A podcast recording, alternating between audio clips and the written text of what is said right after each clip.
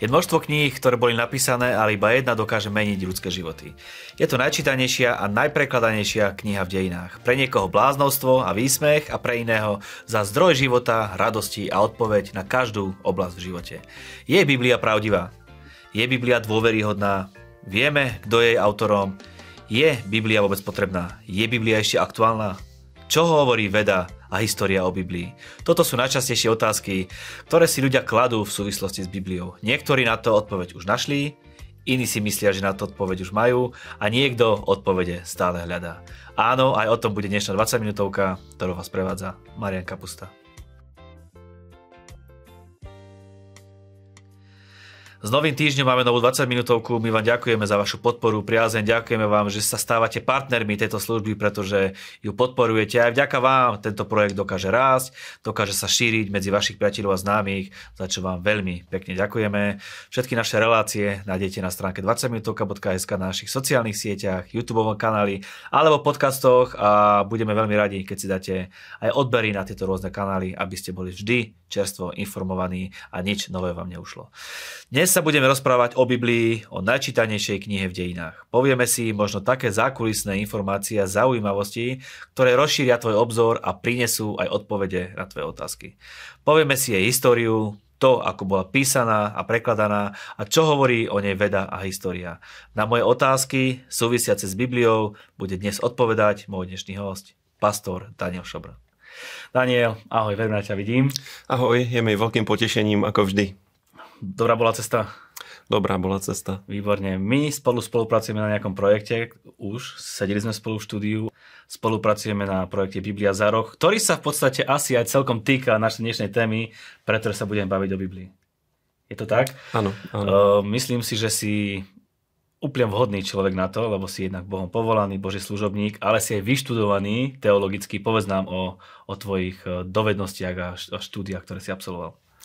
Tak v podstate dá sa povedať, že som vyštudoval dve teologické školy. E, prvá bola e, Harvest International Bible University. Tam som študoval bakalárske štúdium. To bola americká škola e, s pôsobením v Českej republike. To bolo také moje prvé teologické vzdelanie a potom som absolventom magisterského štúdia na katedre evangelikálnej teológie v Banskej Bystrici. O tebe by sa dalo povedať, že si milujúci manžel, milujúci otec, si pastor a súčasne aj pracuješ na novom preklade Biblie, k čomu sa dostaneme neskôr. Biblia, čo ťa napadne prvé pod týmto slovíčkom? Biblia, moja životná láska. Okrem toho, že som teológ, tak som aj zberateľ Biblií, mám veľmi veľa Biblií, niektoré veľmi staré. Koľko? Moje, moje najstaršia je z polovice 19. storočia. Výtlačok, čo mám doma, je to stará Biblia kralická a a iba asi o pár rokov mladšia je jedna ruský výtlačok Biblie, kde je to paralelné vydanie e, toho cirkevno-slovanského prekladu a mm-hmm. ruského prekladu. Takže to sú také, také dve najstaršie a potom mám, potom mám aj mladšie, mladšie a v podstate všetky dostupné preklady v českom, slovenskom jazyke, mnoho, mnoho anglických prekladov e, a samozrejme aj teda pôvodné texty grécky, hebrejský. Mm-hmm. Výborne, začal si tak, ako som neplánoval, čiže uh, aj ja začnem tak, ako som neplánoval. Uh, hovoríš o prekladoch. Vieme, že je veľa prekladov Biblii aj v slovenskom jazyku. Ako vieme, ktorý je ten najsprávnejší, alebo ako vieme, že... Alebo prečo nie iba jeden? No prečo nie iba jeden, lebo nie iba jeden jazyk. Keď si mi nahral, tak e, podľa štatistiky z roku 2020 bola Biblia preložená do viac ako 7 tisíc jazykov, čo ju robí absolútne bezkonkurenčnou knihou v celých e, svetových dejinách. Žiadna kniha nikdy nebola tak veľmi prekladaná a tak veľmi vydávaná. Čiže v tomto je, v tomto je Biblia fenomén. A ten dôvod je jednoduchý. No tak pôvodné texty Biblie e, boli napísané v jazykoch, ktoré sú dnes už mŕtvé. Hoci o hebrejčine to nemôžeme až tak povedať. Existuje hebrejčina do dnešných dní, ktorá vlastne vznikla z tej biblickej hebrejčiny. ale jeden z mála jazykov, ktorý existuje. Jeden, jeden z mála jazykov, lebo ona bola mŕtvým jazykom, ale bola vzkriesená uh-huh. vlastne s nástupom sionistického hnutia. Výborne. Stále sme pri tých prekladoch, takže odpoveď, odpoveďou tvojou bolo, že preto máme aj v Slovenčine viac verzií Biblii alebo prekladov, pretože doba sa vyvíja? Doba sa vyvíja, jazyk sa vyvíja a samozrejme používajú sa rôzne preklady. Veľmi populárnym prekladom je rohačkov preklad na Slovensku, ktorý je vynikajúci, veľmi, veľmi je taký presný, doslovný, ale zároveň jeho jazyk je extrémne e, archaický, vrátane pravopisu. To znamená, keď tento preklad číta mladý človek, tak mu pomerne mnoha pasážam nerozumie a keď sa ešte učí v škole teda písať správne po slovensky, tak mu to môže pokaziť gramatiku, ale ten preklad je vynikajúci. No a potom sú tu modernejšie preklady a máme tu katolický preklad, evangelický preklad a asi posledným takým najmodernejším prekladom s najkrajšou slovenčinou je slovenský ekumenický preklad pozerám, že ho tu máš položený na, na stoličke. No a ešte jeden veľmi zajímavý preklad, Jeruzalemská Biblia alebo Botekov preklad, ktorý mne sa možno ešte trošku viacej páči, lebo jeho slovenčina je, je nádherná, hoci nie je veľmi, veľmi doslovný a niekedy také tie pôvodné významy trochu zanikajú v tej snahe o zrozumiteľnosť, ale to možno v ďalšej otázke, také porovnanie metód prekladu a neviem, či sa k tomu ešte dneska dostaneme. Neviem, či sa dostaneme, uvidíme ako na časovo vinde. Keď už sme pri preklade, viem, že aj ty pracuješ na jednom preklade a je to dlhodobá práca, takže vieš, o čom hovoríš. Povedz nám v mhm. skratke, ak vieš povedať v jednej vete, že ako sa vám darí s tým prekladom, aký je cieľ toho prekladu? No cieľ toho prekladu je vytvoriť preklad, ktorý bude zároveň veľmi doslovný, aby sme dokázali teda preniesť e, aj tú štruktúru gréckých vied. E, bude to preklad, v ktorom bude veľmi veľa reálí, takých, takých e, dobových výrazov, ktoré majú veľmi špecifický význam a niekedy v preklade zaniknú. Pojmy ako napríklad Sanhedrin, židovská veľrada, alebo pojem šabat na miesto soboty, čo si myslím, že je dosť, dosť dôležitý pojem. No a keď som hovoril o tom roháčkovom preklade, on je populárny práve pre tú mm, veľkú doslovnosť, ale nevýhodný pre ten archaický jazyk a my by sme toto radi v našom preklade teda odstránili, že ten preklad bude patriť medzi tie doslovnejšie študijné preklady s rozsiahlým poznámkovým aparátom, ktorý sa priebežne, priebežne tvorí, keď sa prekladá ale bude to preklad, ktorý bude využívať e, moderný, absolútne moderný a zrozumiteľný jazyk. Výborne. Myslím si, že veľká časť už je preložená. Kedy ano. sa očakáva absolútne zakončenie? No, vzhľadom k tomu, že sa nám trochu zoštihlil prekladateľský tím, v podstate prekladám sám s tým, že mi ešte pomáha pastor Mario Oučar. On mi robí takého kritika a potom spoločne finalizujeme ten preklad. No už je preložených veľa častí, už máme hotové všetky evanilia, kniha skutkov je hotová. Uh, Jánové epištoly a niek- niektoré pastorálne epištoly sú hotové v takom, v takom prvopreklade. No a momentálne, čo robíme, tak pracujeme na preklade epištoly Rímanom, ktorá bude skoro dokončená. Ona priebežne vychádza v Logose, takže čitatelia časopisu Logos vidia, ako tá práca postupuje dopredu a kedy to bude hotové, hm, ťažko odhadnúť.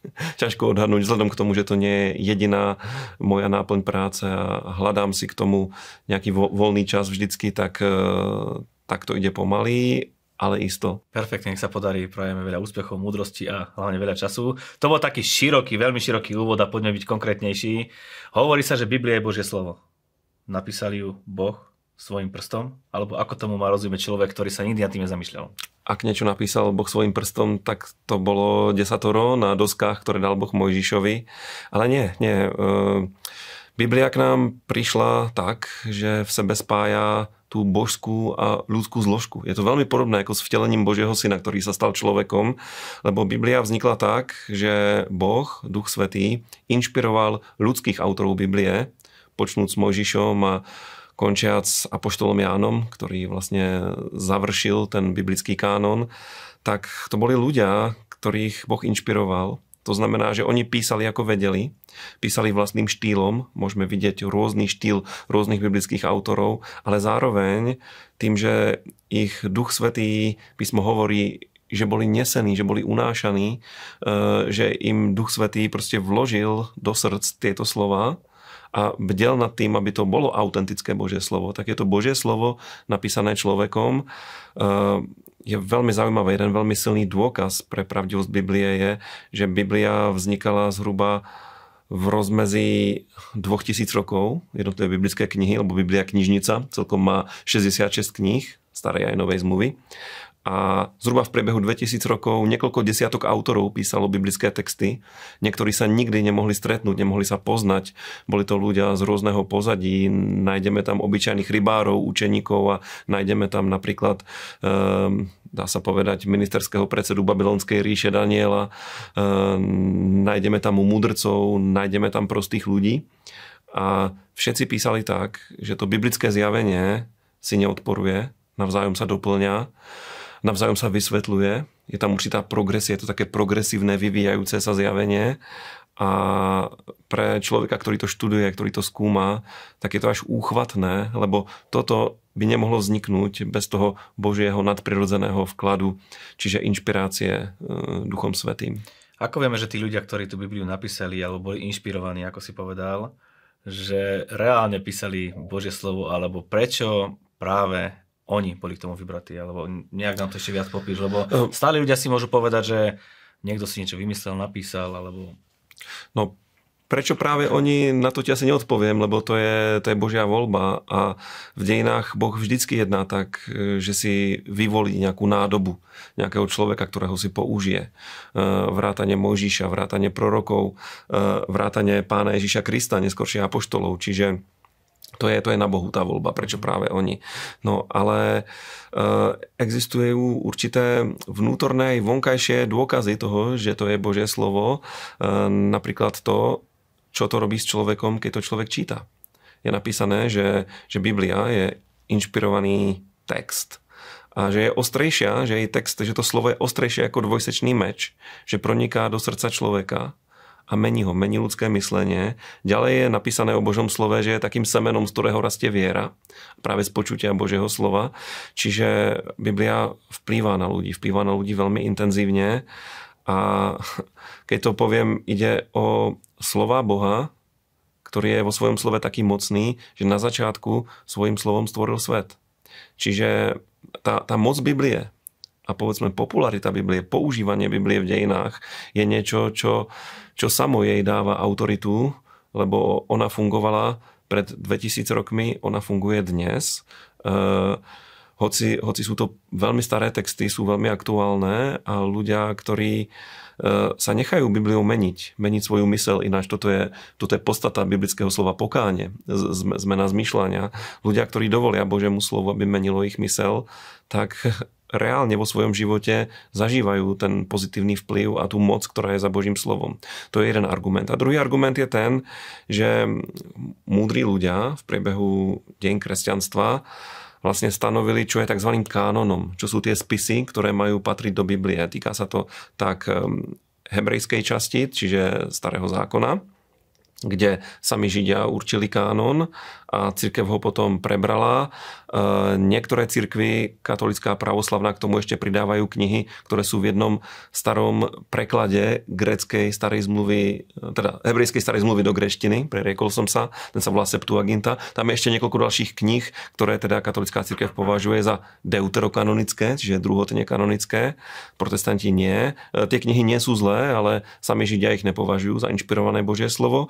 A čo sa týka spisov Novej zmluvy, tak veľmi rýchlo už v nejakom druhom storočí nachádzame zoznamy, ktoré písali biskupy, e, autority vtedajšej cirkvi, kde bol zoznam spisov kresťanských, ktorí boli považované za Bohom inšpirované.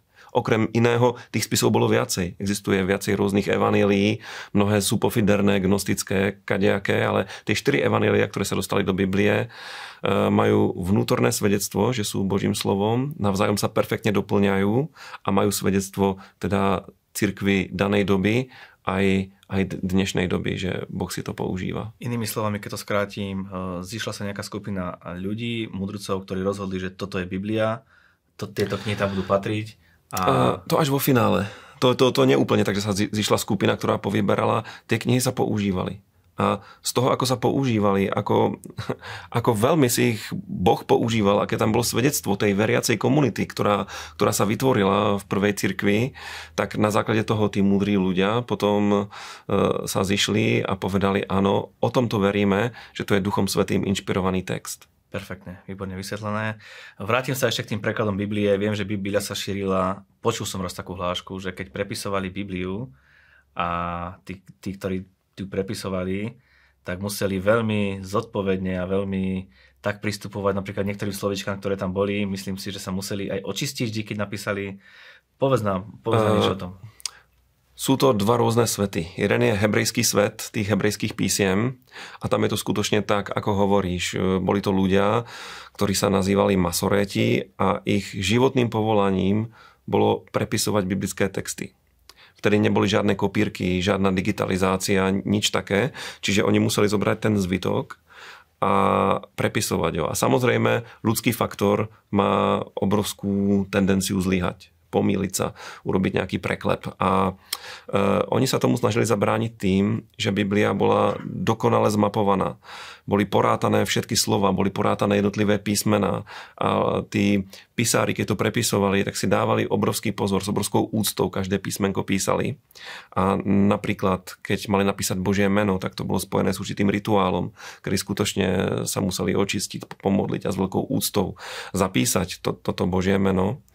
A to, že tí ľudia boli skutočne skvelí, nám dokazujú aj tie najstaršie nálezy biblických textov, ako sú napríklad zvitky od mŕtvého mora, ktoré sa našli v podstate v tom, v tom povojnovom období. No a tu sa našli, tu sa našli spisy, ktoré boli z čas Kristových ešte staršie, ešte možno o 100 rokov staršie, práve tie zvitky od mŕtvého mora. E, veľa biblických pasáží tam je, kompletný Izajašov zvitok, ten je asi najznámejší, plus veľa ďalšej, ďalšej literatúry. No a keď to, keď to veci porovnávali, tak im padla sánka, lebo to bol dôkaz o tom, že tá prepisovacká práca týchto masoretov skutočne bola veľmi kvalitná a že tie stredoveké rukopisy, ktoré boli dovtedy najstaršie, sa v podstate nelíšia od tých, od tých pôvodných, povedzme, o viac ako tisíc rokov starších. E, pôvodné texty sa samozrejme nedochovali. Ani starej zmluvy, ani novej zmluvy. Čo tie, tie nemáme. Čo nám hovorí archeológia o Biblii? Sú nejaké dôkazy v dnešnej dobe, kedy sa dá povedať, dobre, keď neveríš Bibliu, to, čo tam je napísané, tak pozri sa na to, čo na to hovorí veda alebo, alebo archeológia.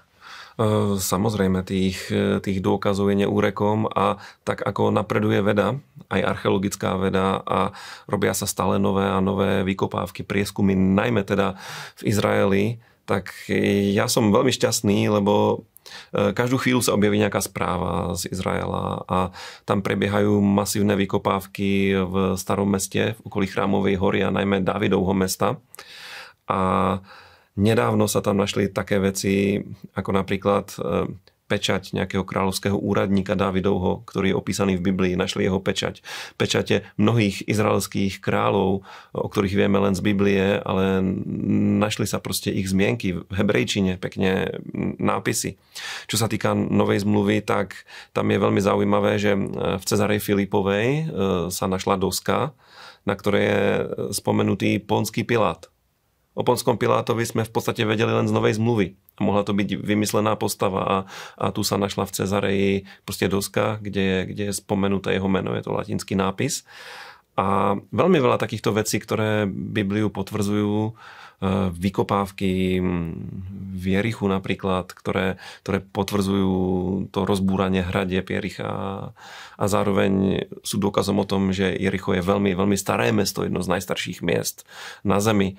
Čiže a oni budú stále, stále pribúdať a pribúdať. Čiže čo sa týka archeológie, nebojím sa. Nenašlo sa nič, čo by Bibliu vyvrátilo, práve naopak.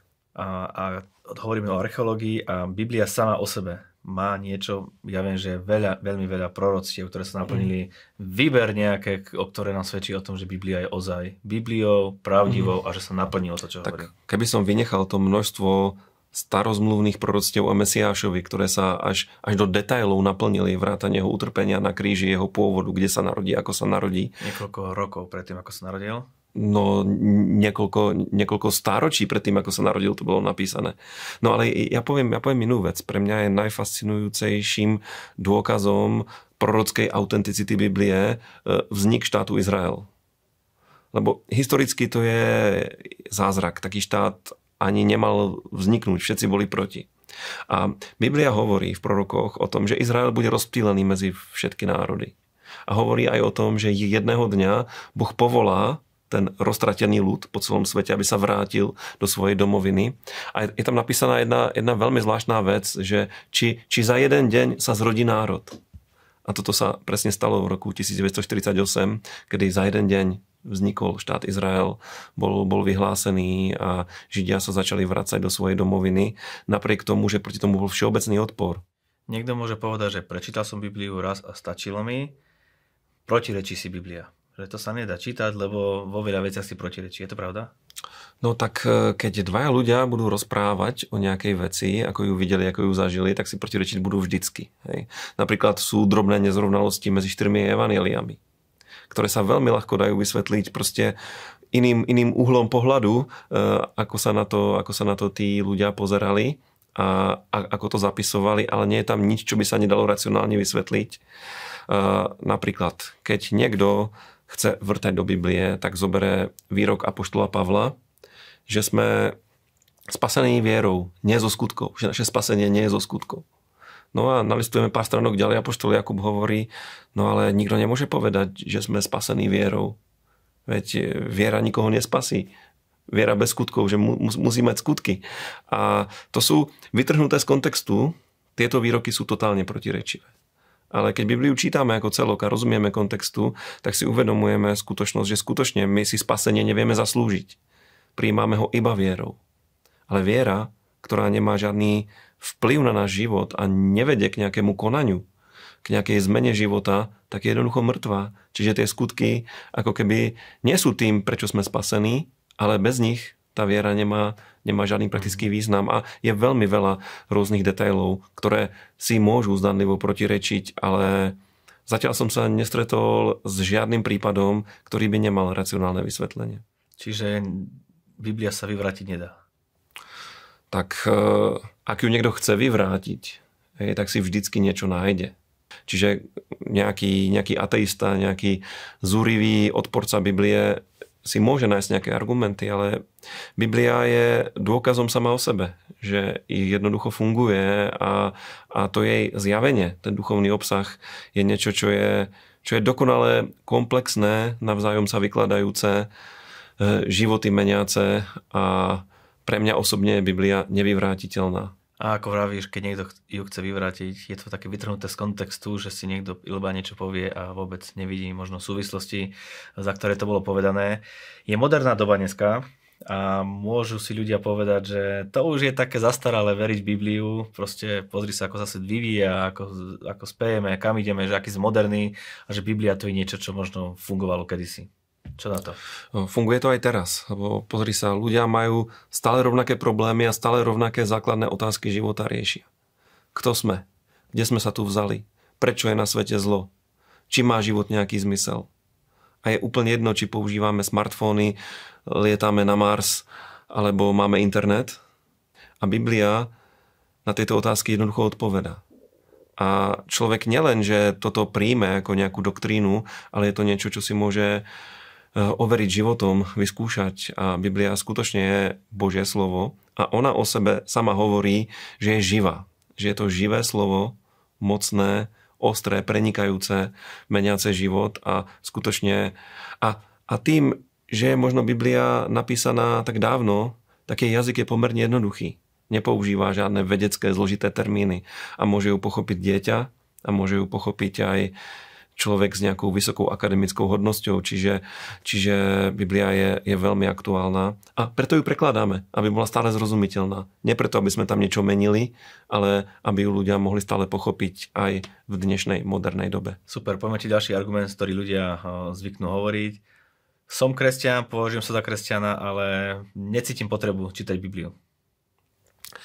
Uh poviem, nie si kresťan, môže sa považovať za kresťana, lebo uh, Kristus sám hej, je vteleným Božím slovom. On je ten božský logos, ktorý sa stal telom.